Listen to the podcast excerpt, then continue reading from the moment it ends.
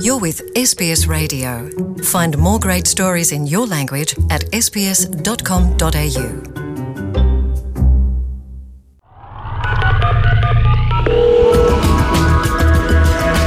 ሀገርኛ ሪፖርት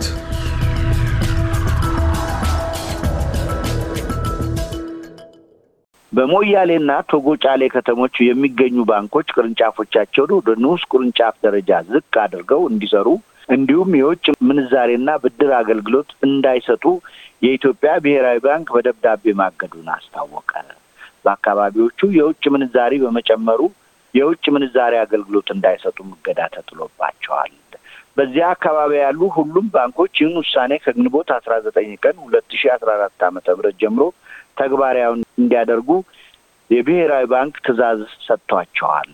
የብሔራዊ ባንክ በይፋ እንዳስታወቀው በእነዚህ ሁለት አካባቢዎች ያሉ ባንኮች በህገወጥ መንገድ የውጭ ምንዛሪ ዝውውር ላይ ተሰማርተው ተገኝተዋል ብለዋል። በተጨማሪም በቶጎ ጫሌና በሞያሌ ገቢ የሚደረግ ወይም ወደ እነዚህ ንዑስ ቅርንጫፎች የሚላክ ገንዘብ ላይ ገደብ መጣሉንም አስታውቋል። በሞያሌና በቶጎ ጫሌ የሚንቀሳቀሱ ባንኮች እየሰሩባቸው ያሉ ቅርንጫፍ ፈቃዶችን በመመለስ የንዑስ ቅርንጫፍ ፈቃድ እንዲወስዱ ብሔራዊ ባንክ ጨምሮ ማሳሰቢያ መስጠቱ ተጠቅሷል። በቶጎ ጫሌ ብቻ አስራ አምስት ባንኮች አስራ ዘጠኝ ቅርንጫፎች ከፍተው እንደሚንቀሳቀሱ ብሔራዊ ባንክ አስታውቋል። እነዚህ ንዑስ ቅርንጫፎችም ከዚህ በኋላ ዋነኛ ስራቸው ቁጠባ ብቻ እንደሚሆን ተገልጿል። ለባንኮች በተላለፈው ደብዳቤ መሰረት በሌሎች አካባቢዎች በተከፈቱ የውጭ ምንዛሬ ምንዛሬ ማግኘት የሚፈልግ ሰው በሌላ ቦታ በከፈተው ሂሳብ ከእነዚህ ባንኮች ገንዘብ ማውጣት አይችልም ብለዋል። በአሁኑ ጊዜ የውጭ ምንዛሪ በባንክና በጥቁር ገበያው መካከል እጅግ ሰፊ ሆኖ ልዩነቱ ወደ ሀያ ብር መድረሱ ብዙዎችን እያሳሰበ ይገኛል። ይህም እስካሁን ድረስ ባለፉት አራት ዓመታት ውስጥ ያልተለመደ ነው። መንግስት አፋጣኝ እርምጃ ካልወሰደ የጥቁር ገበያው አደገኛ አዝማሚያ እያስመዘገበ መሆኑ ይስተዋላል። በአባይ ወንዝ ላይ በመገንባት ላይ ያለው ታላቁ የህዳሴ ግድብ የሶስተኛው ዙር የውሃ ሙሊት በመጪው ሐምሌ ወር እንደሚጀምር የኢትዮጵያ መብራት ኃይል ሰሞኑን ባወጣው መግለጫ አስታወቀ። ከዚህ ዓመት ክረምት ጋር በተያያዘ ወደ ግድቡ የሚገባው የውሃ መጠን ከሰኔ ጀምሮ ከፍ እያለ እንደሚመጣ ስለሚታወቅ ከሐምሌ ወር ጀምሮ ሶስተኛው የውሃ ሙሊት እንደሚጀምር ተብለ የግድቡንም የውሃ መጠን የመያዝ አቅም ለማሳደግ ግድቡን ከፍ አድርጎ ለመገንባት የሚደረገው እንቅስቃሴ በተፋጠነ ሁኔታ እየተካሄደ እንደሚገኝ ከአካባቢው ያገኘነው መረጃ ያመለክታል። ከዚህ ቀደም በተገለጸው መሰረት በሁለት ሺ አስራ ሁለት ዓመተ ምህረት የግድቡ ቁመት አምስት መቶ ስልሳ አምስት ሜትር የነበረ ሲሆን በዚህም ጊዜ የተከናወነው የመጀመሪያው የውሃ ሙሊት አራት ነጥብ ዘጠኝ ቢሊዮን ኪዩቢክ ሜትር ውሃ እንደነበር የሚታወስ ነው። ከዚያ በአመቱ የግድቡ ቁመት ወደ አምስት መቶ ዘጠና አምስት ሜትር ከፍ ብሎ የውሃ ሙሊቱም አስራ ሶስት ነጥብ አምስት ቢሊዮን ኩቢክ ሜትር እንደነበር አይዘነጋም። በዚህ በሁለተኛው የውሃ ሙሊት ግድቡ የሚይዘው ተጨማሪ አስራ ስምንት ነጥብ አራት ቢሊዮን ኪዩቢክ ሜትር ደርሷል ተብሏል። በዚህ ሶስተኛው አመት የግድቡ ቁመት ስድስት መቶ ስምንት ሜትር ከፍታ ይኖረዋል በማለት በመስኩ የተሰማሩት ባለሙያዎች ይናገራሉ። በዚህም አስር ነጥብ አምስት ቢሊዮን ኩቢክ ሜትር ውሃ ይጨመራል ተብሎ ይጠበቃል። አጠቃላይ የውሃ መጠኑም ሀያ ስምንት ነጥብ ዘጠኝ ቢሊዮን ኩቢክ ሜትር እንደሚደርስ ተነግሯል። የህዳሴ ግድብ ተጠናቆ ሲሞላ ሰባ አራት ቢሊዮን ኩቢክ ሜትር ይሆናል ተብሎ መነገሩ የሚታወስ ነው። እስካሁን ድረስ ግድቡ አንድ ተርባይን በማንቀሳቀስ የኤሌክትሪክ ኃይል በመስጠት ላይ ይገኛል። ኃይል ማመንጨት የጀመረው ተርባይን ሶስት መቶ ሰባ አምስት ሜጋዋት የኤሌክትሪክ ኃይል እንደሚያመነጭም በወቅቱ መገለጹ የሚታወስ ነው። በፌዴራል መንግስትና በህወሀት መካከል በስምምነት ላይ የተመሰረተ የተኩስ አቁም ሊደረግ እንደሚችል የአፍሪካ ህብረት የአፍሪካ ቀንድ ልዩ ተወካይ የሆኑት የቀድሞ የናይጄሪያ ፕሬዚደንት ኦሉሴጉን ኦባሳንጆ ሰሞኑን በሰጡት መግለጫ አስታወቁ። በህብረቱ ለዚህ ኃላፊነት ከተሰየሙ አንድ ዓመት የሞላቸው ኦባሳንጆ በተደጋጋሚ ወደ መቀሌና አዲስ አበባ የተመላለሱ ሲሆን ሰሞኑን በመቀሌ ባደረጉት ጉብኝት ከህወሀት ሊቀመንበር ዶክተር ደብረጽዮን ገብረ ሚካኤል ጋር ተገናኝተው መነጋገራቸውን የተለያዩ የኢንተርናሽናል የመገናኛ ምንጮች መግለጻቸው ይታወቃል። የቀድሞ የናይጄሪያ ፕሬዚደንት ከትግራይ መልስ ከግንቦት ሀያ አምስት ቀን ሁለት ሺ አስራ አራት ዓመተ ምህረት ወዲህ ከጠቅላይ ሚኒስትር ዶክተር አብይ አህመድ ጋር ተገናኝተው መነጋገራቸውም ተዘግበዋል። በዚሁ አጋጣሚ በባሌ የሚገኘውን የበጋ ስንዴ ቡቃያን መጎብኘታቸውም በመንግስታዊ የዜና አገልግሎት በወቅቱ ተዘግቧል። ልዩ ልዑኩም ለቢቢሲ በሰጡት ቃለ ምልልስ መንግስት መንግስትና ህወሓት የተኩስ አቁም ስምምነት ያደርጋሉ ብሎ መናገር አይቻልም። ነገር ግን ብዙዎች ከሚጠብቁት አስቀድሞ ይህ ይሳካል ብዬ ገምታለሁ በማለት ተናግረዋል። በአሁኑ ጊዜም በፊት ከነበረው የተሻለ ሰላማዊ ሁኔታ በትግራይ አካባቢ እንደሚገኙም ኦባሳንጆ ለቢቢሲ ገልጸዋል። የአሜሪካ መንግስት በአንድ አመት ጊዜ ውስጥ ለሶስተኛ ጊዜ አዲስ የአፍሪካ ቀንድ ልዩ መልእክተኛ ባለፈው ሳምንት መሾሙ በህወሓትና በመንግስት መካከል የተፈጠረውን ውዝግብ ለማርገብ ማስቸገሩን የሚያመለክት ነው ተብሏል። ስድስት ወር ሳይሞላቸው በዴቪድ ሳተርፊልድ የተተኩት የአሜሪካው ልዑክ ጄፍሪ ፊልትማን ናቸው። እሳቸውም በአጭር ጊዜ እንደገና ሊሰናበቱ በቅተዋል። የኢትዮጵያ መንግስት ህወሓት ለዳግም ጦርነት እየተዘጋጀ የጦርነት ነጋሪት እየጎሰመ በመሆኑ አሜሪካና ምዕራባውያን ሀገሮች ጫና እንዲያሳድሩ የውጭ ጉዳይ ሚኒስትር ደመቀ መኮንን የአሜሪካን መንግስትን መጠየቃቸው የሚታወስ ነው። በቤኒሻንጉል ጉሙዝ ክልል ካማሺ ዞን ምዠጋ ወረዳ በክልሉ ልዩ ኃይሎችና በመጋቢት ወር እርቅ ፈጽመው ከጫካ በተመለሱ የጉሙዝ ህዝባዊ ዴሞክራሲያዊ ንቅናቄ ጎህዴን ታጣቂዎች መካከል በተደረገ የተኩስ ልውውጥ የአስራ ዘጠኝ ሰዎች ህይወት ማለፉን የክልሉ ፖሊስ አስታወቀ።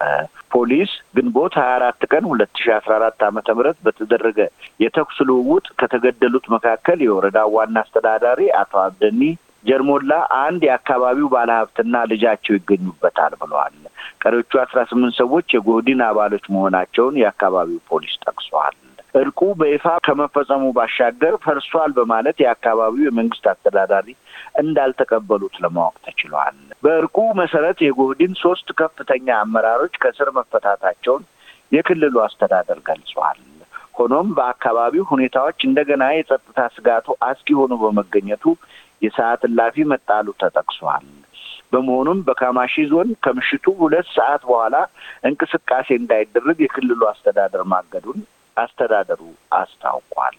ይህም የጸጥታው ደህንነት ወደ አስጊ ደረጃ መሸጋገሩን የሚያመለክት ነው ተብሏል።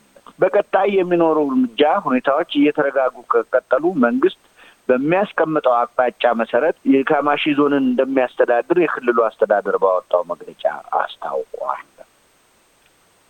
በተለያዩ አካባቢዎች የተፈጥሮ ጋዝ ሀብትን በመጠቀም የማዳበሪያ ፋብሪካዎችን ለማቋቋም የአዋጪ ጥናት የሚያደርጉ ድርጅቶችን ለመጋበዝ የማዕድን ሚኒስቴር ባወጣው ጥሪ አስታወቀ። በሚኒስቴር መስሪያ ቤቱ የወጣው የፍላጎት ማስታወቂያ ጥሪ መሰረት መንግስት በሀገር ውስጥ ለማቋቋም ላሰባቸው የማዳበሪያ ፋብሪካዎች የአዋጭነት ጥናት ተፈላጊውን መስፈርት የሚያሟሉ ፍላጎቱ ብቃቱና ልምድ ያላቸው ዓለም አቀፍ ድርጅቶች በተናጠልም ሆነ ንብረት ፈጥረው በጥምረት መሳተፍ እንዲችሉ የሚጋብዝ ነው። የማዕድን ሚኒስቴር በገለጸው መሰረት ሀገራችን የምትፈልጋቸው የማዳበሪያ አይነቶች DAP እና ዩሪያ መሆናቸው ይታወቃል።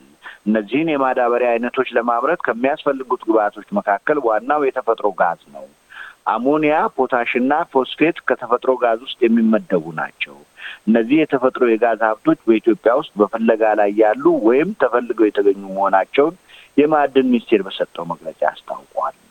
እነዚህን በብዙ የውጭ ምንዛሬ ሀገሪቱ ከውጭ የምታስመጣቸው የማዳበሪያ አይነቶች ሲሆኑ ይህን የውጭ ምንዛሬ ለመቀነስ እነዚህን ማዳበሪያዎች እዚሁ ሀገር ለማምረት ሀገሪቱ ጥረት እያደረገች መሆኑን የማዕድን ሚኒስቴር ገልጸዋል። የቱርክ የማዕድን ኩባንያዎች በኢትዮጵያ የማዳበሪያ ፋብሪካ ኢንቨስትመንት ለመሰማራት ፍላጎት ማሳየታቸውን የማዕድን ሚኒስቴር ጨምሮ አስታውቋል።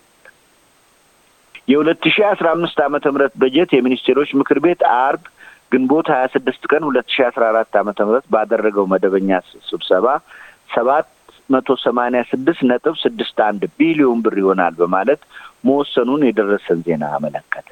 ዝርዝር ሁኔታው እንዳመለከተው ከዚህ በጀት ውስጥ ሶስት መቶ አርባ ሰባት ነጥብ አንድ ሁለት ቢሊዮን ብር ለመደበኛ ወጪ፣ ሁለት መቶ አስራ ስምንት ነጥብ አስራ አንድ ቢሊዮን ብር ለካፒታል ወጪ እንዲሁም ሁለት መቶ ዘጠኝ ነጥብ ሶስት ስምንት ቢሊዮን ብር ለክልል መንግስታት ድጋፍ ወጪ ሆኖ ሲደለደል አስራ ሁለት ቢሊዮን ብር ለዘላቂ የልማት ግቦች ማስፈጸሚያ እንዲሆን መመደቡን የደረሰን ዜና ያመለክታል። የሁለት ሺ አስራ አምስት ዓመተ ምህረት በጀት ካለፈው የሁለት ሺ አስራ አራት ዓመተ ምህረት በጀት ጋር ሲነጻጸር በአንድ መቶ አስራ አንድ ነጥብ ዘጠኝ አራት ቢሊዮን ብር እንደሚበልጥ ተነግሯል። ይህም የአስራ ስድስት ነጥብ አምስት ዘጠኝ በመቶ ልዩነት እንዳለው ይታያል። በጀቱ በቀጣይ ለሕዝብ ተወካዮች ምክር ቤት ቀርቦ ይጸድቃል ተብሎ ይጠበቃል። ያለፈው የሁለት ሺ አስራ አራት ዓመተ ምህረት በጀት አምስት መቶ ስልሳ አንድ ነጥብ ሰባት ቢሊዮን ብር እንደነበር የሚታወስ ነው።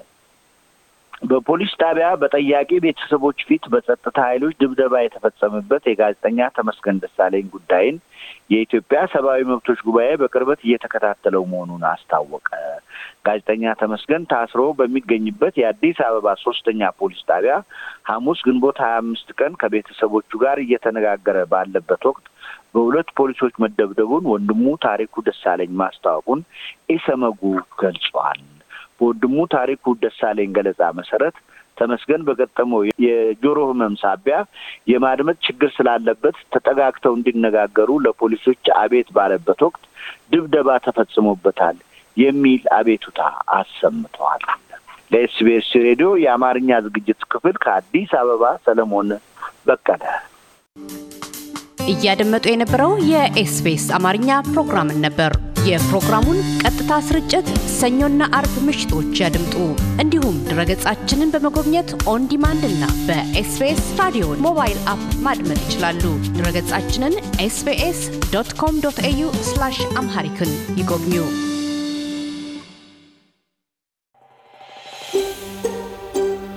Want to hear more stories like this? Listen on Apple Podcasts, Google Podcasts, Spotify, or wherever you get your podcasts from.